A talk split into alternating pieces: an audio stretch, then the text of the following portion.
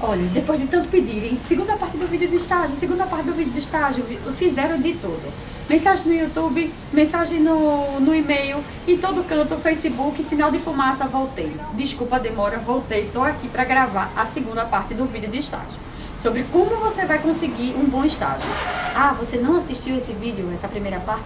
Então corre, ou melhor, corre não para tudo. Espera pro final. Espera pro final. Assiste esse vídeo inteiro. Depois tu volta lá e assiste a primeira parte do vídeo. Você não vai perder a sequência não, tá? Gabi, bota aqui embaixo o link do vídeo de sobre estágio parte 1.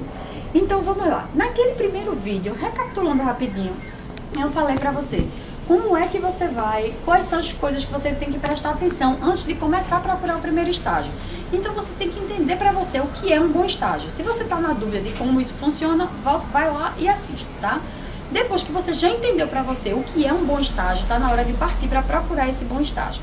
Aí você vai mandar o seu currículo, currículo simples, tá, minha gente? Sem, sem muito enfeite, sem falar do que, de onde você estudou, no seu colegial, no jardim de infância. Ninguém quer saber disso, não. Quer saber da faculdade em diante, tá? Os cursos extras que você fez, que tipo de software você domina, isso tudo funciona? Funciona, todo mundo quer saber isso, mas os cursos extracurriculares. Queria falar sobre isso com você. Quais são os cursos extracurriculares que você costuma fazer? Qual é o bom proveito que você tira lá das suas férias? Sol e praia, delícia, né? Adoro também, adoro sol e praia. Mas não usa as férias todas para isso não, cara, por favor. Né? Tira uma partezinha dessa festa, vai se capacitar dessas férias, vai se capacitar, vai melhorar a, o teu poder de, de conseguir um novo estágio, de conseguir uma nova oportunidade. Não cai do céu não, tá? É, papai do céu é bom, ajuda todo mundo, mas ele quer ver teu esforço também. Então o negócio não cai do céu, não. Então vai atrás, pega uma parte dessas tuas férias e veja o que, é que, o que é que você pode completar no teu curso, o que é que você pode acrescentar de conhecimento na sua vida que vão te ajudar a conseguir um bom estágio, um estágio na área que você quer, quer atuar. Certo? Isso é muito importante. Então, o que seriam esses cursos extracurriculares? Que tipo de evento você anda participando? Né? Você só vai para Enem, e passar lá naquele workshop de drinks que está acontecendo lá. É joia, né? Adoro também. Mas vai nesse, mas vai, vai no resto que está acontecendo, né?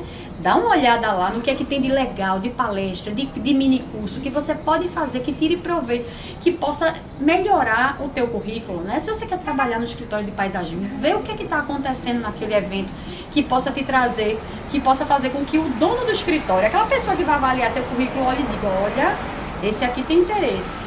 Olha só esse menino aqui, que tipo de, de, de curso que ele está fazendo. Isso para mim é decisivo na hora de eu contratar. Aquele cara que passa a faculdade toda e só me diz que aprendeu a mexer no AutoCAD e no Revit, para mim provavelmente você não vai ser o meu, o meu estagiário, tá? Se você não corre atrás, se você não procura uma formação além da faculdade, dificilmente você vai ser meu estagiário. Então, ah, corre atrás. Ah, vai ter um congresso na sua região, vai lá e participa.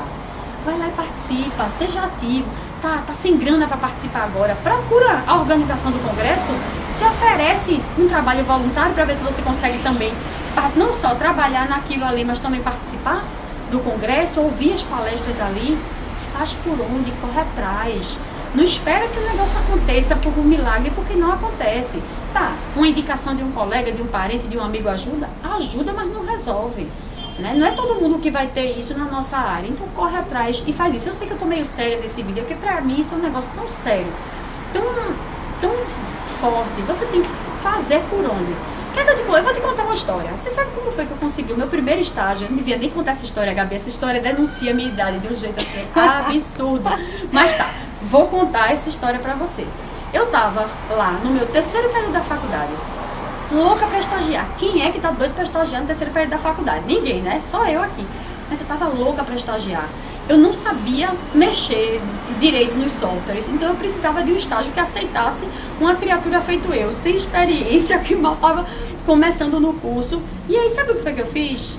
Listel. Você sabe o que é Listel? Sabe não, né? Listel, páginas amarelas. Uma coisa antiga chamada lista telefônica. Um negócio desse tamanho que tinha todos os números de telefone da cidade. Então, páginas amarelas eram onde a gente tinha os números comerciais. E eu liguei de escritório em escritório. Até encontrar alguém que dissesse: Vem cá, minha filha, vem cá para fazer uma entrevista com a gente. E eu lá, eu fui, consegui meu primeiro estágio e depois do primeiro vieram todos os outros. Mas por que foi que eu fui contratada nesse estágio? Se eu não tinha experiência, se eu não tinha quem me indicasse e não tinha um grande conhecimento dos softwares. Sabe por quê? Porque eu batalhei. O dono, a dona do escritório olhou para mim e fez: Minha filha, uma criatura que liga para todos os, os escritórios de arquitetura das páginas amarelas merece pelo menos uma oportunidade de me mostrar que veio. E eu fui lá e mostrei a que eu vi, e de lá eu não parei mais de trabalhar.